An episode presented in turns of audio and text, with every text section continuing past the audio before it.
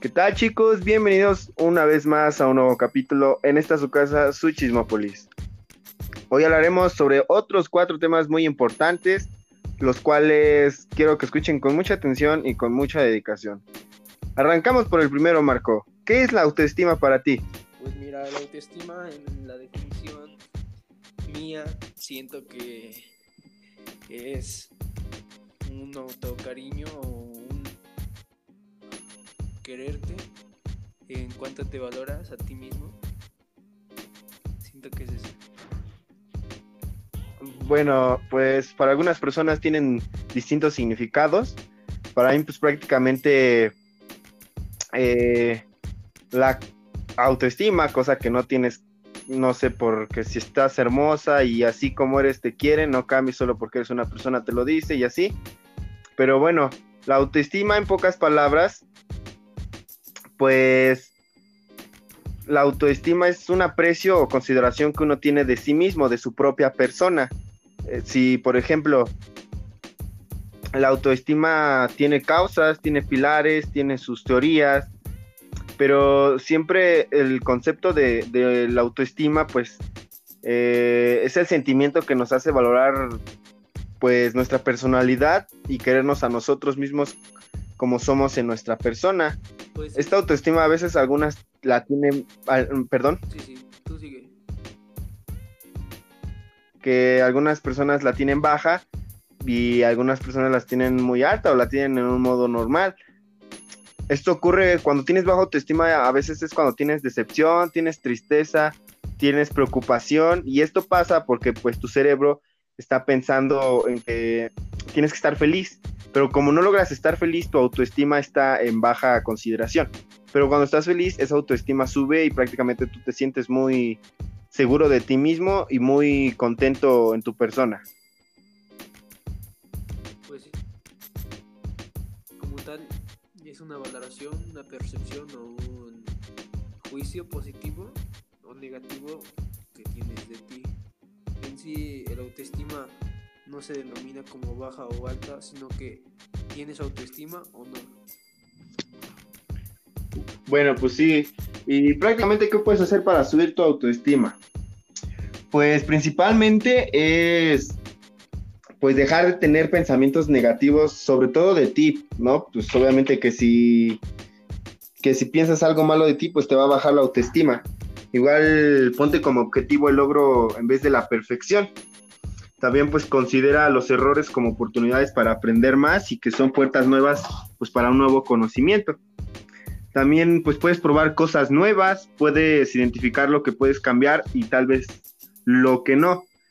Y también pues fíjate muchísimo en tus metas, en tus metas, en tus logros y no en tus fracasos, por así decirlo.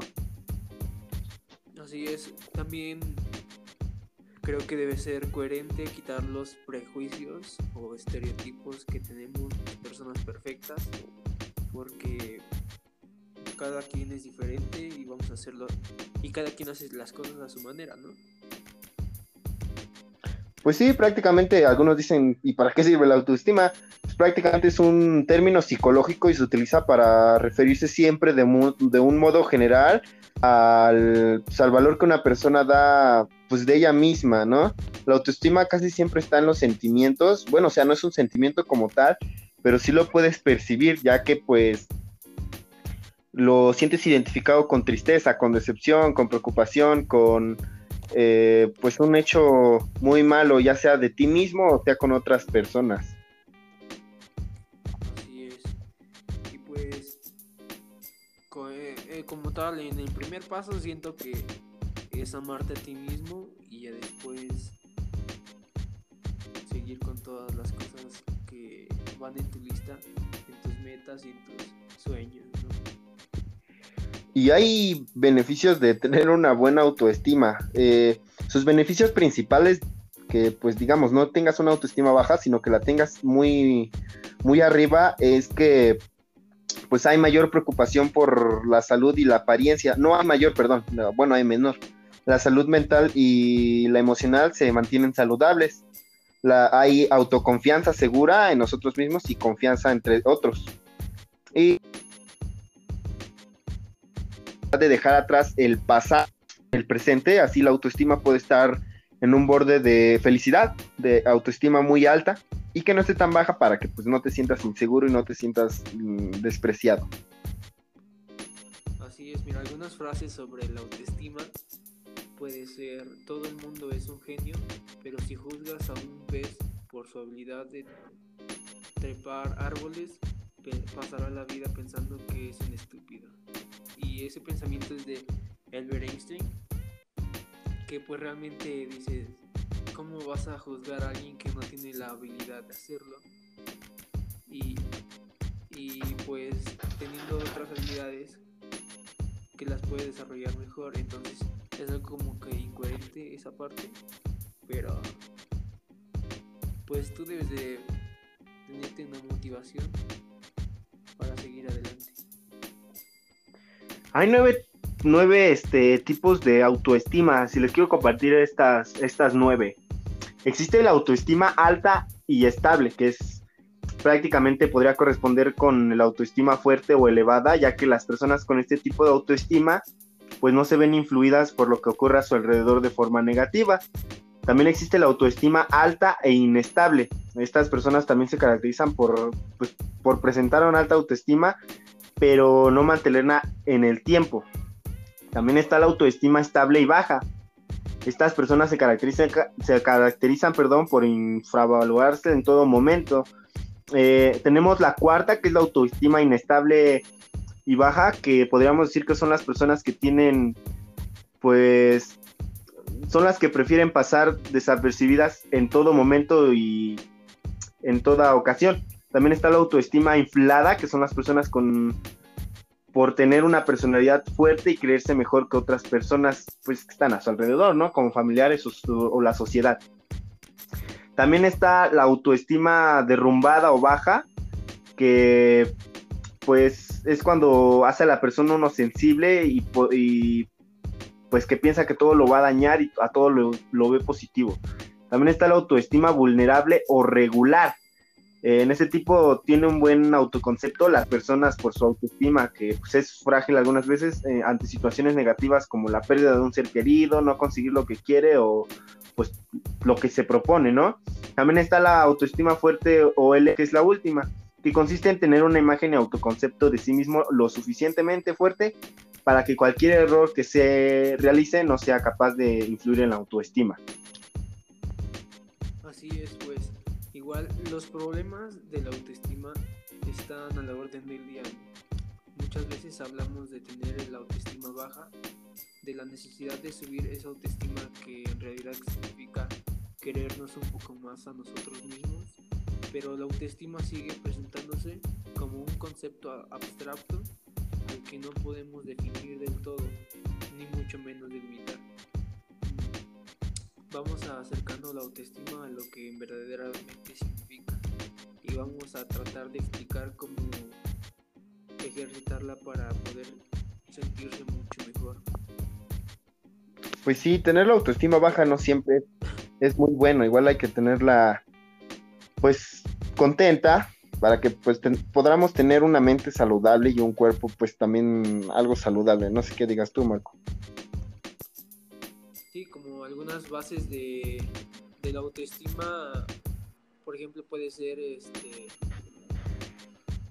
pues como ya lo hemos dicho, ¿no? valorarte, eh, tener una confianza reforzada y pues fundamentalmente amarte a ti mismo. Siento que con eso concluimos este tema. Muchas gracias, Marco. Y pues, ¿qué crees? Pasamos a lo de la tecnología. ¿Cómo pasamos de tener un celular de carrusel, un teléfono con los que todavía girabas la perilla y, seleccionabas los números, a un teléfono donde ya tenemos cronómetro, ya tenemos eh, pulsómetro, ya tenemos para llamadas, ya tenemos, todo está en un simple bloquecito que no mide más de 20 centímetros. Eh, y pues bueno, esta tecnología ha avanzado demasiado yo quiero eh, compartirles el significado de la evolución de la tecnología, que prácticamente es el nombre dado a una teoría de los estudios de ciencia y sociedad para describir el desarrollo histórico de, pues, de diseños explicitada por el filósofo por el filósofo checo Radovan Ritcha, que fue el que le denominó este nombre de evolución tecnológica. Bien sabemos que los coches siempre han tenido evolución, todo ha tenido evolución, pero la tecnología sobre todo ha ido como cohete. Literalmente, pues pasamos de un coche muy sencillo, que literalmente eran dos ruedas con, pues con metales arriba, a un coche último modelo donde ya ni, ni necesitas llaves, con el simple botón pues apretándolo ya enciende el auto, ya haces mm, este, cosas maravillosas, ya se estaciona solo.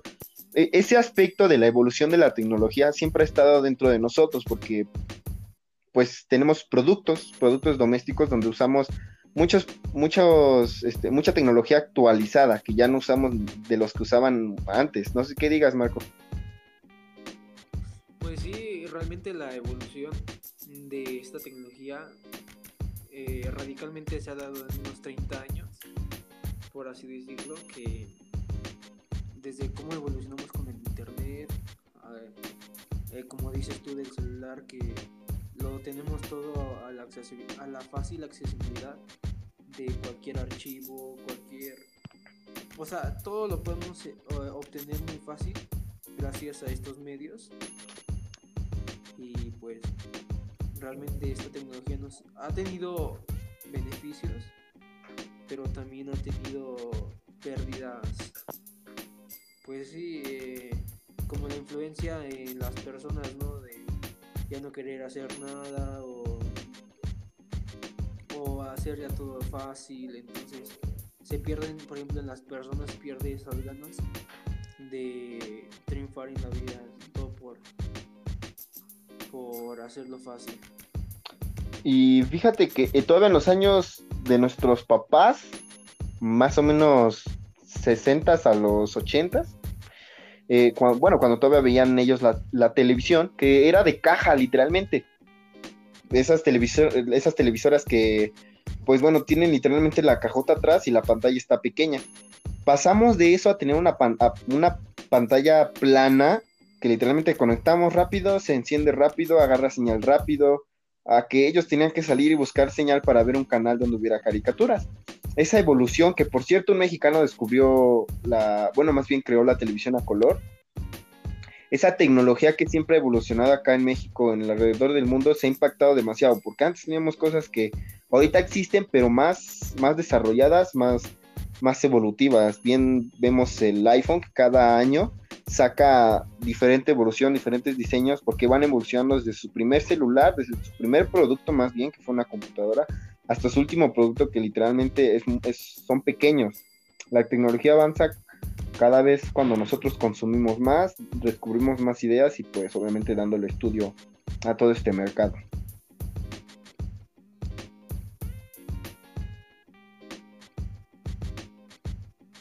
Y bueno, ¿Sí, sí me escuchó? Sí, sí te escuchas. ok. Bueno, como mencionaste tú, en el caso de la marca de Apple, pues se basa mucho la tecnología porque ellos nos han sacado las últimas generaciones de cualquier tecnología. Me refiero a, por ejemplo, ahorita que sacó el celular el iPhone 12, pues te aseguro que otras marcas van a querer eh, asimilar sus celulares con, con, el iPhone 12. Bueno, ya que el iPhone 12 eh, trae el procesador más rápido ahorita que existe en el planeta. Entonces es un cambio y que forma parte de la historia de la evolución, ¿no crees?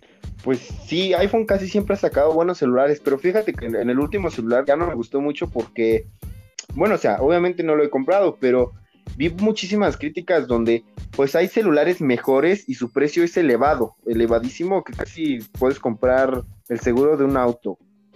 Porque pues existen autos, digo autos, celulares donde tienen hasta mejor cámara o una simple cámara puede sacar mejor de lo que tiene un iPhone, ¿no? Y existen más celulares donde pues miden ya de por sí eh, la salud, miden el calendario, miden otras cosas y iPhone a veces se ha quedado en esa racha, en ese bache, en avanzar en su tecnología. Pero Me gusta el procesador de iPhone porque es muy rápido a comparación de, Android. Apple siempre ha tenido sus propios productos, sus propias mm, piezas, por así decirlo, a comparación de Android que produce pues para otras marcas. Y iPhone pues es, tiene su propio sistema operativo y su propia marca. Y pues bueno, sucede más no solo con los celulares, sino también con las bombillas que antes literalmente mm, prendías el foco, se calentaba casi como estufa, porque pues era bombilla, daba un color amarillento, naranja más o menos. No existían ahora como existen los ahorradores, que son blanquitos, que literalmente no se calientan casi, casi. Bueno, o sea, sí se calientan, pero no casi igual, pues ya están los LEDs. Esta evolución de cómo pasamos de una bombilla que se calienta, que entre más reciba corriente, más luz da, a una luz LED donde prácticamente ya nomás enciendes, apagas sencilla sin calentarse. Esta evolución pues es algo impactante porque si estuviéramos en los años en los que estuvieran nuestros papás, no seríamos nadie, no tendríamos lo que tenemos hoy en día.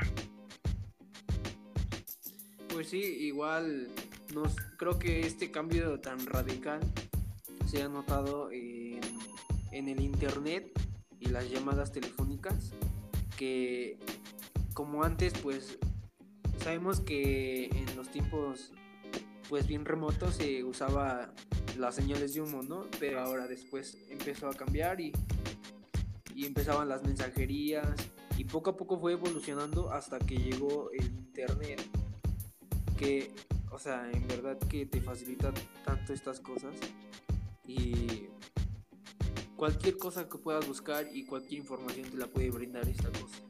Entonces algo, es algo muy impactante y muy radical en nuestro mundo. Pues el Internet nos ha ayudado, nos ha ayudado como sociedad y también nos ha perjudicado. Pues sí, el Internet es muy importante aquí en el mundo, porque prácticamente navegamos desde la web por ahí. Sin Internet no podemos ni hacer llamadas de WhatsApp, no podemos ni mensajear, no podemos prácticamente investigar todo el Internet desde su fundación, bueno, desde su descubrimiento más o menos por el 90, creo, si no es que los 90, 2000 más o menos, eh, pues empezó, ajá, bueno, empezó con gigas muy lentas, ¿no? Que en ese entonces lo que ahora descargas una canción te cuesta unas, unos segundos o descargar una imagen te cuesta unos segundos, en ese entonces te costaba casi horas. Mm, literalmente acá en descargar una imagen te toma de 10 a 20 segundos y allá te toma te tomaba en ese entonces como 20 a de, perdón, de 2 a 3 horas en descargar una simple imagen. Imagínate para los trabajos en ese entonces qué tedioso, ¿no? Y no existían muchísimos programas como los existen ya ahora como Word, como Paint. Bueno, Paint sí ha sido histórico literal desde sus inicios, pero no teníamos ni PowerPoint, ni hacer presentaciones, ni Excel, ni todo eso es muy importante ya en día, porque con eso, todo eso, con todo eso, pues hacemos trabajos, hacemos muchísimas cosas, ¿no? Eh, trabajos, eh, documentos, archivados, todo, ¿no? Y bueno, concluimos este tema con algo que comentes, Marco. Pues sí, que, que igual eh, tenemos que valorar nuestras cosas materiales, que la verdad sí, bueno, a mí nunca se me va a quitar esta, este cambio. Digo, no, le, no lo viví tanto como a anteriores generaciones, ¿no? Que vivieron literal desde el disco duro hasta una memoria. Eh, desde los videojuegos, que igual impactan mucho en nuestra sociedad. pues sí, más que nada eso y pues gracias a los aparatos tecnológicos que tenemos hoy en día, pues se nos podría facilitar un poco más la vida, pero también nos hiciera más inútiles en una cierta parte. Pues sí, imagínate todavía, eh, ahorita, antes metían un disco, un disco cuadrado grandísimo que lo usaban como memoria. Hoy en día usamos ni 5 centímetros en un aparatito que se llama USB, que usamos para transportar casi en 120 gigas, 24, perdón, no, 128, perdón, gigas, a lo que antes nada más se podían cuatro y en ese cuadrito. Es, es impactante. y, este cambio ya igual ya está quedando atrás porque la nube, como bien la conocemos, pues ya igual te está guardando todas tus cosas, entonces ya no es necesario utilizar un hardware de, Ajá. un aparato, entonces... pues entonces práctica, prácticamente era ese cuadrito, después la USB, después la micro SD y ya por último actualmente es la nube, ¿no? La nube, sí, sí, sí. Pues bueno, Marco, gracias y concluimos este tema de evoluciones tecnológicas, que es muy importante, aunque no vivamos pues anteriores generaciones. Pero bueno, ¿qué quieres estudiar, Marquiños? Pues fíjate que estoy pensando, pero tengo un área de las ciencias que son las ciencias sociales. Igual y tengo dos carreras tentativas que es mercadotecnia y psicología, pero en cuestión eh, laboral pues para eso es este tema, porque hay muchísimos chicos en México, no solo en México, alrededor del país, digo del mundo, perdón, donde no tienen, no saben y no quieren estudiar, no saben lo que quieren estudiar eh, por miedo al fracaso o por prácticamente no saben en lo que son buenos. Y de eso trata estas carreras pues universitarias. Yo quiero estudiar producción musical, es mi única carrera ahorita pues como les digo, pues que tengo en mente, igual más, yo digo que más tardecita, cuando termine esta carrera, pues una ingeniería. Pero bueno, las carreras universitarias siempre han tenido un ego y un, una importante pues conversación en la mayoría de familias, porque literalmente entras a prepa y todas tus familias, toda tu familia, perdón, te dice, ¿qué vas a estudiar, mijo? Ya se te va a acabar la prepa y pues bueno, apenas estás iniciando, ¿no? Pero bueno, siempre hay, hay, hay que ver en lo que es uno bueno, en lo que le encanta a uno hacer como hobby, igual para que pues te paguen por algo que te va a encantar y no por algo que pues no te encante, ¿no? Siempre hay que checar las universidades en las que te quieras ir, siempre hay que checar pues qué carreras te va, qué carreras te gustan, qué carreras te llaman la atención, para ver en un futuro pues si, si te gusta, si, si te gustó si te queda o no te queda. ¿Qué opinas tú, Marco? Pues sí, creo que lo indispensable es que en verdad te apasione y no busques por el dinero porque el dinero solo es una recompensa de lo que haces bien. Entonces, para en principio, siento que los mejores elementos que debes de buscar en una universidad, o igual es depende a cómo te convenga, ¿no? Como nos explicaban en anteriores ocasiones, se dividen en semestres, en cuatrimestres o diferentes periodos escolares que pues podemos encontrar en varias universidades, ¿no? Por ejemplo, a mí me puede convenir eh, hacer un semestre y con diferentes créditos en la tarde, porque en la mañana trabajo. Por eso te digo que tu plan de estudios está chido cuando tú lo puedes hacer. Pues sí, el plan de estudio siempre es muy importante. Adivina cuál es la carrera más sofisticada aquí en México. Van a pensar que arquitectura o medicina y no. La carrera más demandada acá en nuestro país es la de administración de empresas. Y lo curioso es que, que todos los que estudian esta, solo el 40% lo lleva a cabo más del 60 por, del 50%, más del 50%, perdón, descartan a la mitad o no terminan de, de, titularse y solo el 40% son los que logran hacerlo posible. Y vemos, los que terminan esto son unos cerebritos que tienen una pasión por aprender varios idiomas, por varias cosas, ¿no? desde fuera vemos que es muy fácil estar en esa carrera, estudiarla, pero ya cuando estás ahí dentro se supone que pues te tienes que poner las pilas otra de las carreras es derecho, esos que quieren estudiar para abogados, para los bufetes de abogados, los que quieren meterse en, la en lo jurídico, perdón. También está la mercadotecnia. Dentro de ellas está la psicología, fíjate, la psicología es una carrera muy sofisticada aquí en México y pues en algunos estados despreciada. Yo por acá, por donde vivo, no les gusta mucho esta carrera bueno, no veo que sea muy apasionada. Conozco varias, pero de psicología por aquí no conozco a nadie que quiera estudiarla. Eh, también está contaduría. Y fíjate que casi por el sexto, eh, séptimo u octavo eh, está la arquitectura. La arquitectura yo pensé que era el, el más sofisticado aquí en México, porque pues hay muchos ingenieros, hay muchos arquitectos, pero fíjate que la administración de empresas siempre ha tenido una importante participación dentro de estas este, carreras que siempre eligen los chavitos, ¿no? ¿Qué opinas tú, Marco? Pues sí, eh, realmente algunas carreras acá en México son sobre son mal valoradas por el pensamiento o la mentalidad que tenemos como mexicanos. Creo que ese es un punto que nos ha dado en la torre como país, porque no sabemos valorar el verdadero trabajo que hace algunos profesionistas, como por ejemplo ser profesor o ser maestro en alguna pues en alguna escuela, ¿no? Creo que es un trabajo muy importante porque tiene la responsabilidad del futuro de y, este trabajo es mal valorado porque nadie, no es que nadie los apoye, sino que tienen,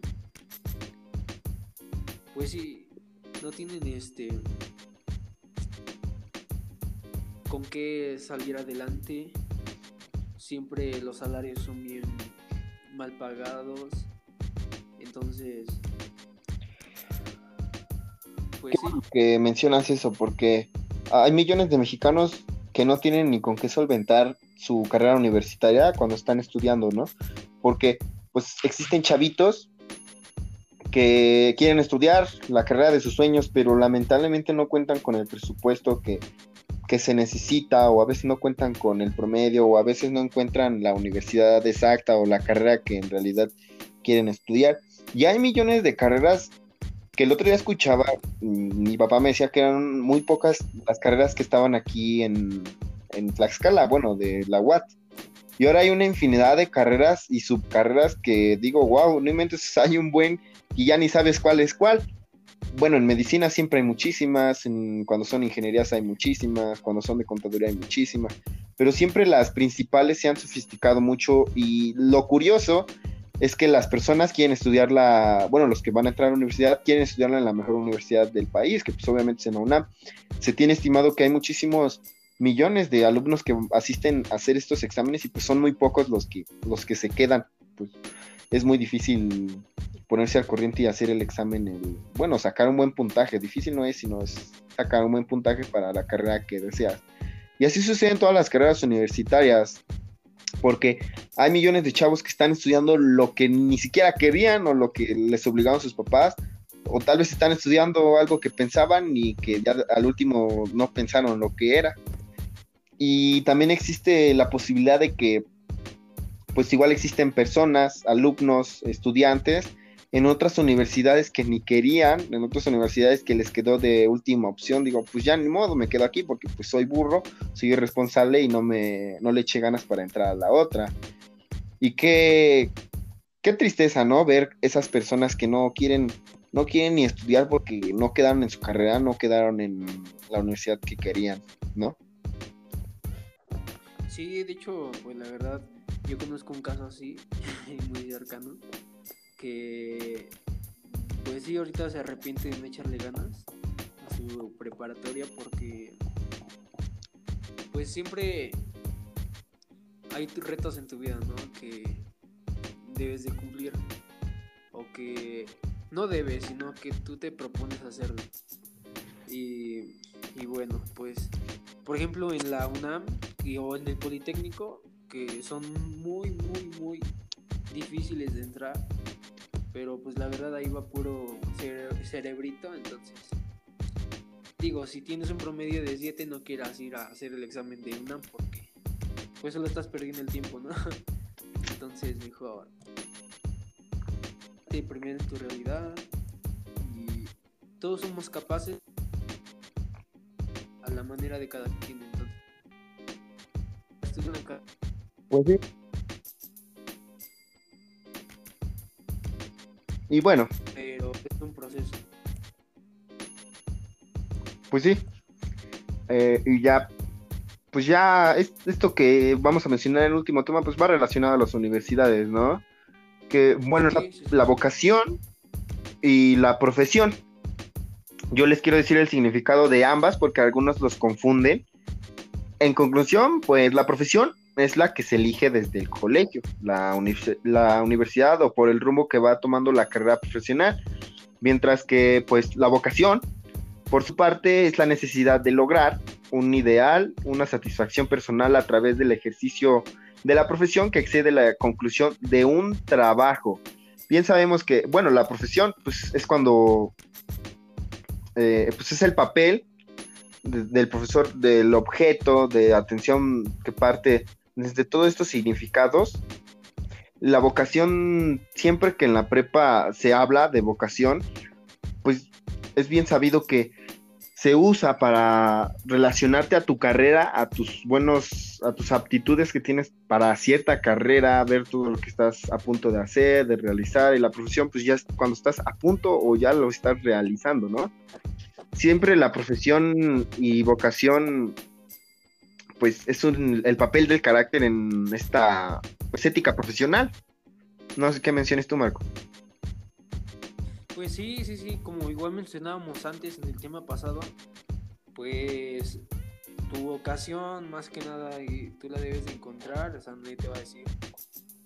Créeme que estos procesos son los más difíciles, unas de las decisiones más difíciles en tu vida.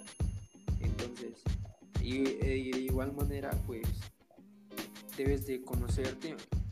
Nunca es tarde, ¿verdad? Pero se supone que desde un principio debes de conocerte, pero si no, es el problema creo que tenemos con los, o que tenemos nosotros como jóvenes, el, auto, el no autoconocimiento, el no saber qué no nos gusta, el saber qué, qué nos pasa, entonces por eso somos muy indecisos e inseguros, pero pues si lo vas a querer, lo vas a lograr, entonces no debe de haber algún obstáculo que te detenga. Pues sí, la vocación prácticamente es lo que quieras hacer, lo que te apasiona. Bien sabíamos, ¿no? Eh, se siente placer al realizarlo. Si tú sientes placer al realizarlo, esa es tu carrera. Si no sientes placer al realizarlo, pues no es tu carrera. También cuando se hace un gusto y no por obligación, eh, eh facilitamente puede lograr la felicidad laboralmente y también pues te da un placer personal, ¿no? Exactamente lo que te encanta, lo que te apasiona, lo que te gusta. Y la profesión pues lo que se estudia, lo que se desarrolla mm, y se gana pues experiencia con el paso del tiempo, ¿no? y existe un, un, este, un cuadro donde pues está eh, estos dos puntos, que es la profesión y la vocación. La vocación es muy importante en todos porque tenemos que saber qué es lo que nos gusta y qué no, qué es lo que nos apasiona y qué es lo que no nos apasiona. Eh, un significado de vocación y, y profesión, Lalo. Pues es como vocación es lo que a ti te gusta, ¿no? Como lo que llevas practicando desde hace muchos tiempo, lo que te gusta hacer y la profesión es a lo que ya te vas a dedicar, de lo que te vas a mantener en el futuro, o mantener una familia, o mantenerte a ti mismo. Y sí, eso sí, nunca dejen que la familia no opinen por su carrera y decidan por su carrera, porque es el peor error que puedan existir dentro de las familias. No es por menospreciar, pero los padres casi siempre quieren estudiar, o los tíos lo que ellos estudiaron, o tal vez lo que ellos no pudieron estudiar. Eh, aunque les dejen un mal sabor de boca a tus padres, tú estudia lo que te apasione, lo que te guste, lo que vas a querer que te paguen cuando seas grande, no por algo que no te gusta y que vas a, a, odiar por el resto de tu vida. Casi siempre en las carreras universitarias es difícil encontrar a chavos que pues que vienen por su propia cuenta y no saben ni de qué trata la carrera. Ya previamente a que entres a la carrera, pues ya te vas dando una idea, ¿no? Pero hay muy poco porcentaje en el país donde entra una carrera y ni siquiera sabe de qué trata. No sé qué digas tú, Marco. Pues sí, sí, sí, es lo que te digo que es la mal información, también este, los, como buen mexicano, ¿no? Que todo dejamos a la y se va o que queremos que alguien nos venga a resolver los problemas y pues es ahí donde es el verdadero problema porque no sabemos lo que queremos. Igual y la recomendación creo que es fijar tus metas y tus propósitos en base a lo que te gusta, obviamente. yo sí les recomiendo que escojan una carrera, es una recomendación acá en Chismopolis, que escojan una carrera que en verdad les guste, que en verdad vean en un futuro y digan, ah, en esta voy a ser un chingón y quiero que, que la estudie pues para generar dinero y pues me gusta, ¿no? Que generar dinero con esta carrera. Imagínate que estés estudiando ingeniería industrial, pero la odias demasiado y te están pagando bien, pero tú no te sientes a gusto por esa chispita que te pica de que no te gusta, pero pues lo estás haciendo ya por responsabilidad. A que tú estudies una carrera, por ejemplo, arquitectura, porque te encanta hacer maquetas, te encanta hacer planos, te encantan las matemáticas, es tu pasión literalmente, no te separas de ahí. Ahí es cuando tú tienes que aprovechar esa, pues esa pasión que tienes con toda la dedicación y la especialidad. Porque estudiando una carrera, estudiar una carrera no se trata solamente de estudiarla ya, porque sí, sino tienes que amarla, eh, pensar en que después vas a ser recompensado por el esfuerzo que hiciste, por el trabajo que hiciste, y pues generando una cierta, un cierto estatus, pues en tu emoción, en tus emociones, en tus actitudes, y pues bueno, ¿quién no va a querer estudiar lo que le gusta muchísimo y lo que le encanta y lo que le apasiona y en lo que es bueno, ¿no? Y bueno, chicos, gracias por participar de nuevo en este capítulo más. Esto fue una edición más de Twitchismópolis. Quiero saludarlos a todos. Quiero mandarles un abrazo, un beso. Me despido de todos de antemano. Me despido de Marco, me despido de, de Lalo. ¿Qué dicen ustedes, chicos? Pues sí, muchas gracias igual por Gracias. las personas que nos siguen, por las personas que nos pueden seguir escuchando y por las próximas que nos van a escuchar. Nunca agradecemos, pero quiero agradecerles a todas las personas que nos escuchan, porque tal vez damos un poco de dedicación a este, a este set, a este programita, pero bueno, damos lo que tenemos, ¿no? Quiero agradecerles a todos, un abrazo y un beso y nos vemos hasta la próxima. Adiós.